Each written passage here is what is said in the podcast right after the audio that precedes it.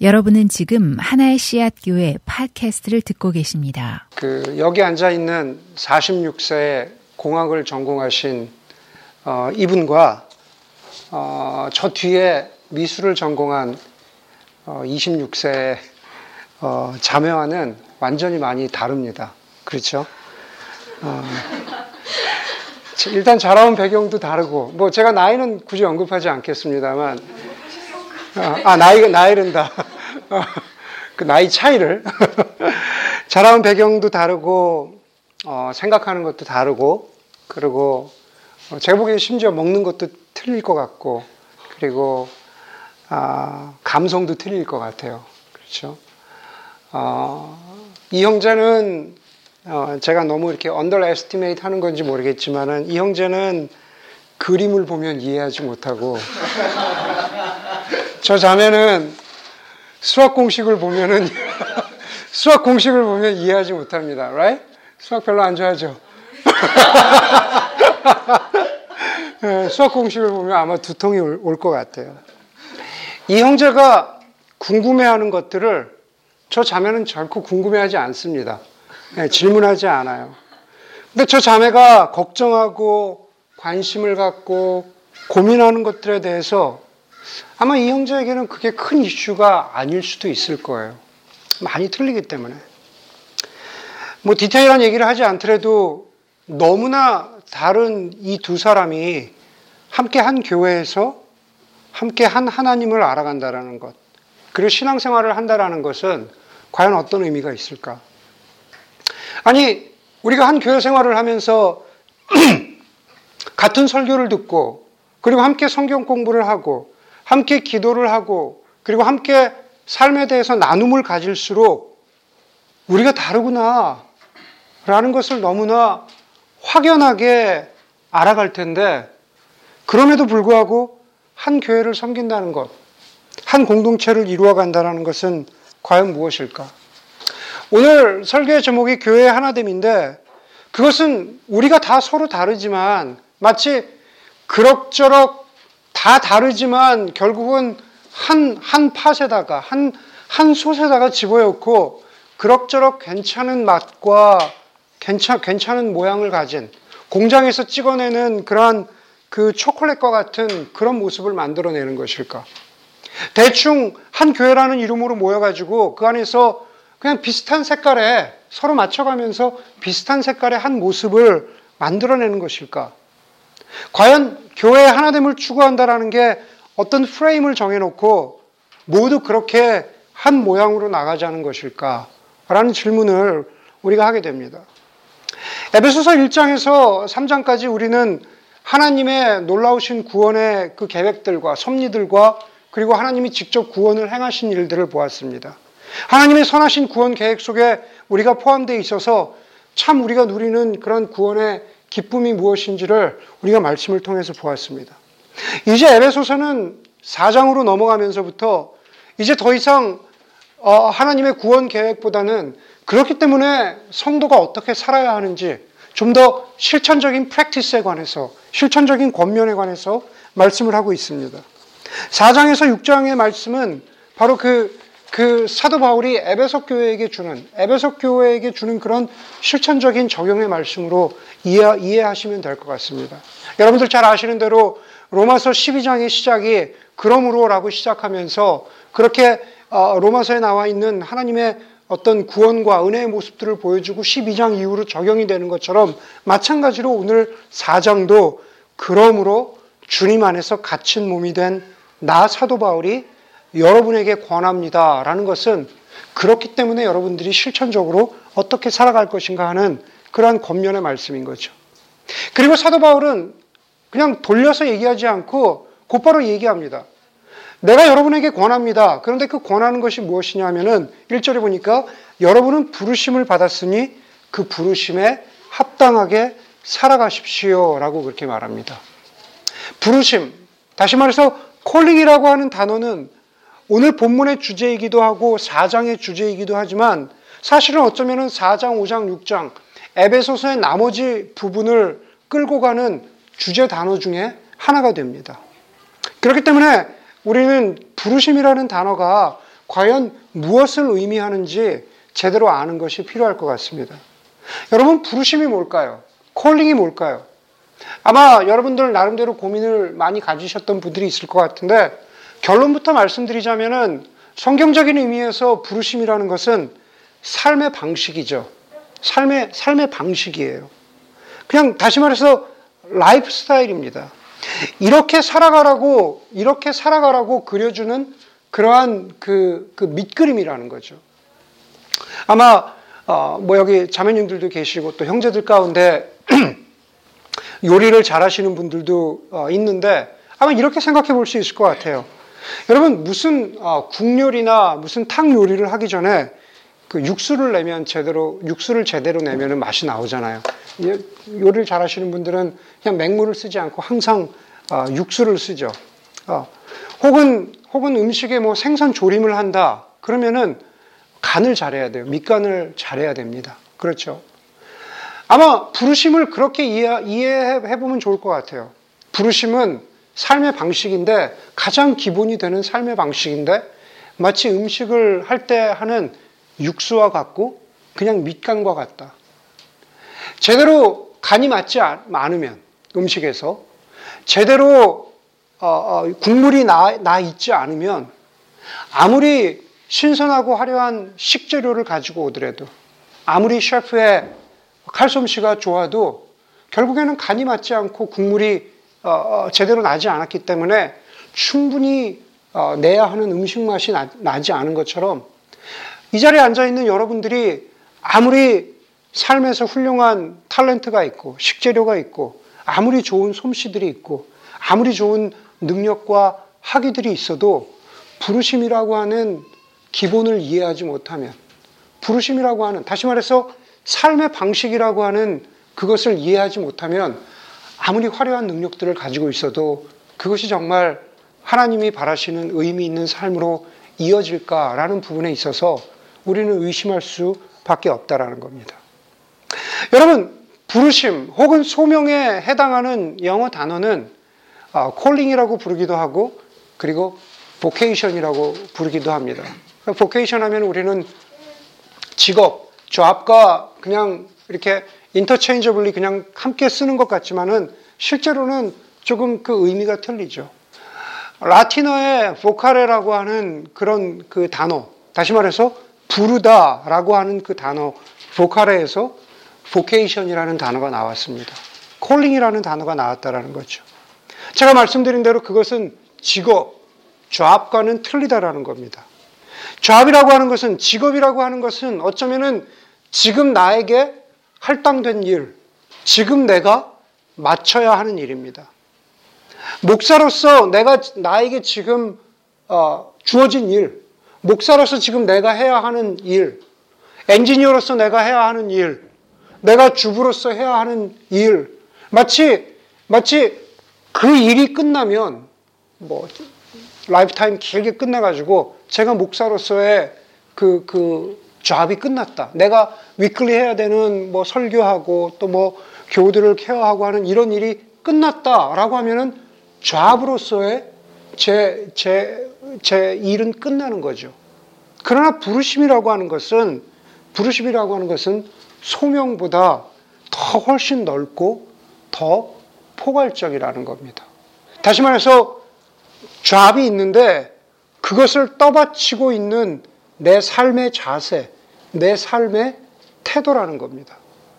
제가, 제가 늘 강조하고 제 스스로에게 던지는, 늘 기억하는 문구이기도 한 것은, 아마 아시는 분들은 아시겠지만은 바로 이런 겁니다. 설교도 사기가 되지 않도록, 설교도 사기가 되지 않도록, 농담도 치유가 되도록. 다시 말해서 부르심이라고 하는, 내가 살아가는, 하나님 앞에서 내가 살아가는 삶의 어떤 가장 기본, 밑간, 가장 기본을 내가 어떤 자세로 대하느냐에 따라서 내가, 제가 하고 있는 설교는 거룩한 일이 되기도 하지만은, 그렇지만은 그냥 어떤 사기꾼의 이빨림이 될 수도 있다라는 겁니다. 그러니까 여러분들의, 여러분들의, 여러분들의 삶도 그렇다라는 거죠. 다시 말해서 부르심이라는 것은 어떤 삶을 살아가는 방식입니다. 그것을 좀 더 좁히자면은 이렇게 얘기할 수 있을 것 같아요. 그렇다면은 오늘 우리가 교회에 대해서 함께 계속 에베소서 말씀을 나누고 있는데 교회, 교회와 관련된 우리의 부르심은 뭘까? 교회와 관련된 우리의 부르심은 뭘까?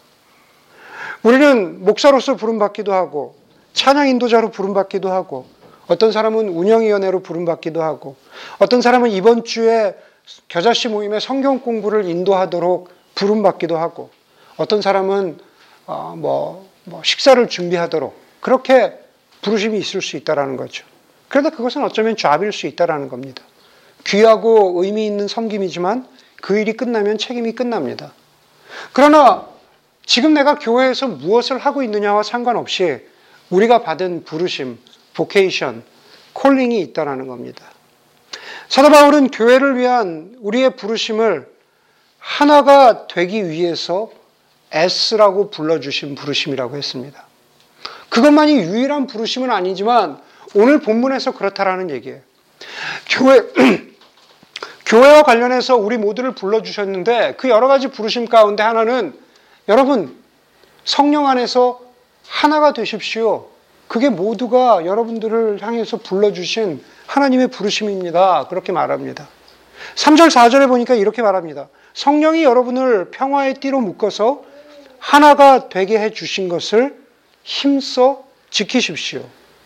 그리스도의 몸도 하나요. 성령도 하나입니다. 이와 같이 여러분도 부르심을 받았는데 부르심을 받았을 때 그 부르심의 목표인 소망도 하나였습니다. 하나됨을 위해서 부르심을 받았다라는 겁니다. 여러분 아까 제가 설교를 시작하면서 이 형제와 저 자매가 많이 다름에도 불구하고 하나가 되어, 하나가 되어 간다는 것, 하나가 되기 위해서 부르심을 받았다라는 것은 과연 무슨 뜻일까? 그것은 오늘 본문의 말씀을 통해서 우리에게 말씀해주고 있는 것은 성령께서 이루신 하나됨을 지키는 거죠. 우리가 다 다름에도 불구하고 우리를 하나로 불러주셨는데 그 하나됨의 내용은 뭐냐면 성령께서 우리를 하나되게 하신 것을 지키는 것. 그게 우리의 부르심이라는 겁니다. 성령께서 이루신 하나됨. 그게 과연 뭐냐라는 거죠. 결국 그것은 그리스도께서 우리를 하나로 만들어주신 거죠. 성령이 있다면 우리 이 장으로 돌아가서 이 장 말씀 함께 보도록 하겠습니다. 이 장에 보니까 이 장 십사 절에서 십팔 절에 보니까는 하나님께서 불러주신 그 그리스도께서 이루신 그 부르심의 내용이 나오고 있죠. 십사 절에 보니까는 바로 서로 다른 이방인과 유대인 사이의 담을 자기 몸으로 허무신 것이죠. 그래서 하나를 이루셨습니다.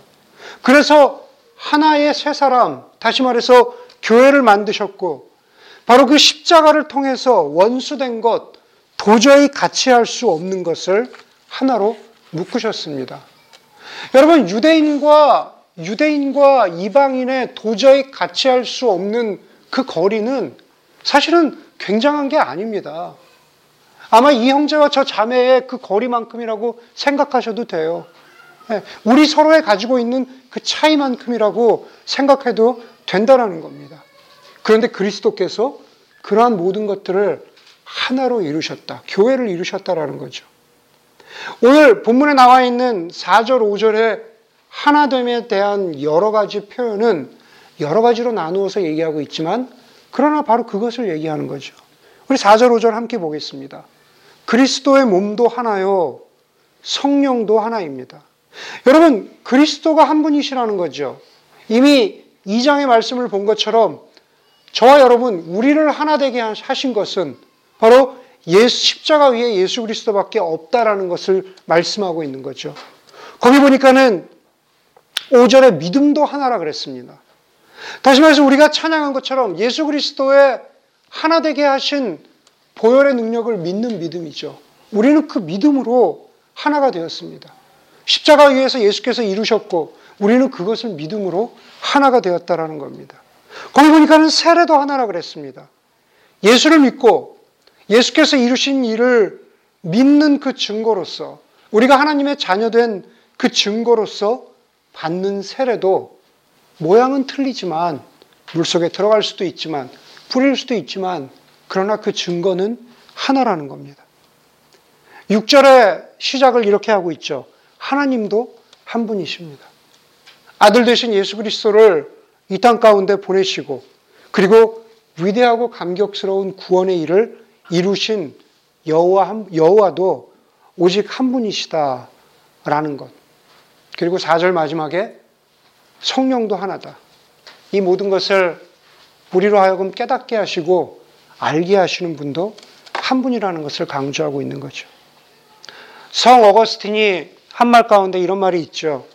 본질적인 것의 일치를, 비본질적인 것의 관용을, 그리고 모든 것의 사랑을. 참 귀한 말인 것 같아요. 본질적인 것의 일치를, 비본질적인 것의 관용을, 그리고 모든 것의 사랑을. 본질적인 것의 일치를, 다시 말해서 우리가 하나됨에 있어서 일치를 이루어야 하는 것은 바로 우리를 이렇게 하나로 묶으신 삼위일체 하나님과 그분이 지금도 성령 하나님께서 일하고 계시는 우리 속에 있는 믿음과 세례와 또 우리 속에 실천되는 성찬, 이런 것들이 바로 우리를 하나로 묶어주는 사인이 되는 겁니다. 증거가 되고 프루프가 되는 거죠. 그렇기 때문에 우리가 정말로 안타까워하고 애통해야 하는 것은, 아, 오늘 나는 설교가 좋았는데 왜 저 사람은 설교가 별로라고 할까? 왜 내가 좋아하는 찬양을 저 사람은 별로라고 할까? 나는 베이글이 먹고 싶은데 왜 저 사람은 맨날 교회에서 도넛을 먹자고 할까? 나는 교회 카펫에 빨간색이 좋은데 왜 저 사람은 파란색이 어울린다고 할까? 왜 우리는 이렇게 다를까? 왜 우리는 교회에서 하나가 되지 못할까? 이런 것을 가지고 안타까워하거나 이런 것을 가지고 애통해할 게 아니다라는 겁니다. 어거스틴이 말했다 따지자면 그것은 그냥 비본질적인 거죠. 정말로 정말로 우리가 안타까워하고 애통해야 하는 것은, 오늘 본문의 말씀을 통해서 보자면 정말 십자가 위에 예수 그리스도의 이루신 일, 그것을 향해 가는 믿음이 우리 가운데 자라지 못하는 것, 우리를 깨닫게 하시는 성령 하나님께로 함께 우리의 마음을 모으고 그렇게 하나님을 바라보고자 하는 열망이 우리 가운데 없는 것, 하나님이 행하신 놀라운 일들을 향해서 그것을 바라보고 예배하고자 하는 마음이 나는 있는데 왜 저 사람은 그것이 없을까? 이런 것들을 우리가 안타까워하고 애통해야 한다라는 겁니다. 교회의 하나됨이라는 것은 바로 그런 겁니다. 제 스스로에게도 묻는 질문이기도 하고, 우리가 교회, 교회 이름으로 앉아있는 우리가 우리 스스로에게 물어야 하는 질문입니다. 하나님이 우리의 삶에 모든 것에, 오늘 육 절에서 말하고 있잖아요. 모든 것의 아버지시고, 모든 것 위에 계시고, 모든 것을 통하고 계시고, 모든 것 안에 계신 주님. 다시 말해서 이 세상의 모든 것에, 아까 아까 인석 형제 그렇게 기도했지만은, 우리가 안타까워하고 어, 정말 불편하게 바라보는 이 어그러진 세상 가운데에도 그럼에도 불구하고 하나님께서 이 세상의 주인이시다라는 것, 그리스도의 복음의 가치가 살아있고, 그리고 우리를 이끌어가고 깨닫게 하시는 성령의 성령의 그 그, 그 민감하심에 동참하고자 하는 그 열정이 과연 우리 안에 있는가? 우리는 그런 것들을 위한 하나됨을 정말 추구하고 있는가? 그런 가치들을 가지고 정말 우리는 하나됨을 위해서 노력하고 있는가? 사실은 그런, 그런 부르심, 그런 콜링, 교회를 향한 그런 콜링이 우리 모두 가운데 있어야 된다는 거죠.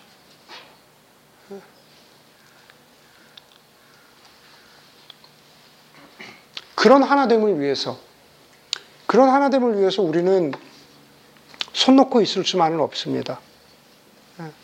심지어, 심지어 성령께서도, 자, 내가 다 깨닫게 해줄 테니, 내가 다, 다 인도해 줄 테니 너희는 기도만 하고 나를 의지해라 라고 그렇게 하지 않으십니다. 비록 어떤 사람은 아직 하나님을 향한 열정이, 십자가의 예수 그리스도를 향한 그 바라봄이, 성령을 향한 그러한 그, 그 간절한 마음이 좀, 좀 부족해서 그것 때문에 우리가 아직 하나 되지 못하는 그러한 안타까움이 있을 수 있지만은 그걸 그냥 손 놓고 바라보라고 성경은 말하고 있지 않다라는 거예요. 혹은 그것 때문에 화나고, 그것 때문에 아, 저 사람들은, 아, 저 사람은 왜 이렇게 하나님을 바라보는 게 없을까? 왜, 왜 신앙생활을 저렇게 할까? 그런 것들 때문에 뛰쳐나가라. 혹은 혼자 신앙생활해라. 성경은 그렇게 말하고 있지 않다라는 거예요. 교회의 하나됨을 이루는 데 있어서 삼 절에 보니까는 성령이 여러분을 평화의 띠로 묶어서 하나가 되게 해주신 것을 힘써 지키십시오 그랬습니다. 여러분, 여기서 강조점은 어디에 있냐면은 힘써 지키라는 데 있어요. 힘써 지키라는 거예요. 본문에 나와 있는 힘써 지키라는 것의 아주 아주 문자적인 리터럴한 의미는 뭐냐면은 이미 가지고 있는 것, 이미 소유하고 있는 것을 잃어버리지 않기 위해서 모든 노력을 다 해라 그겁니다. 없는 것을 가져오라는 게 아니라 있는 것을 잘 지키기 위해서 힘써 지키라는 뜻이죠. 근데 본문에서 뭐라 그럽니까? 우리가, 그리스도가 우리의 평화가 되셔서 우리를 복음의 능력으로 평화의 띠로 하나로 이미 묶어주신 것을 잃어버리지 않기 위해서 노력을 다하라, 이런 말씀이죠. 그런데 이런 교회의 하나됨을 지키기 위해서 사도 바울은 에베소 교회와 우리에게 이 절에 있는 내용들을 어떤 수단으로, 도구로, 통로로 주십니다. 이 절에 보니까는 겸손함과 온유함으로 깍듯이 대하십시오. 오래 참음으로써, 사랑으로써 서로 용납하십시오. 그렇게 말합니다. 무지 많이 듣는 말이죠. 겸손해라, 온유해라, 뭐 오래 참아라. 어, 아주 아주 시켄타이어라는 말씀 단어들입니다. 네, 너무 많이 들었어요. 저는 오늘 여기서 다 그걸 얘기하지 않고 그 중에 딱 한 가지만 말씀드리려고 그래요. 오래 참음에 대해서 말씀드리려고 합니다. 여러분, 우리가 살고 있는 시대는 한마디로 그 이야기하자면은 우리가 살고 있는 시대는 이렇게도 정의할 수 있을 것 같아요. 그러니까 임페이션스의 시대죠. 참지 못하는 시대죠. 네, 그렇죠. 여러분들 보고 지금 어, 모뎀의 시대로 돌아가라. 오십육 케이 모뎀에 삐삐삐삐삐삐 하는 모뎀의 시대로 돌아가라 그러면 여러분들 참으실 수 있으시겠어요? 아, 아마 못 참을 겁니다. 절대 못 참을 거예요. 네. 검색을 하다 보면은 정말 일 초도 되지 않아서 우리가 원하는 정보 이상의 어마어마한 양의 그, 그 정보를 우리 앞에 대령하는, 그것도 일 초도 되지 않아서 그런 세상을 우리 살고 있죠. 여러분 가운데 아마존의 프라임을 끊을까 말까 고민하는 분 계세요? 혹은 나는 끊을 생각 한 번도 안 해봤다 라는 사람, 그걸 왜 끊어? 어, 그런 사람도 있겠죠. 어, 우리 미, 그 요즘엔 대학생들한테 그거를 미끼로 잘 하더라고요, 학교들이. 그래서 제가 저희 아들 어, 프라임을 써봤는데 어, 그 투데이 딜리버리의 투데이 딜리버리의 유혹은 헐크 뒤로 돌아갈 수 없을 것 같은, 사실은 투데이 투데이 딜리버리를 그렇게 그렇게 요구하는 시급한 것도 많이 없어요. 사실 많이 없는데 못 돌아갈 것 같아요. 예.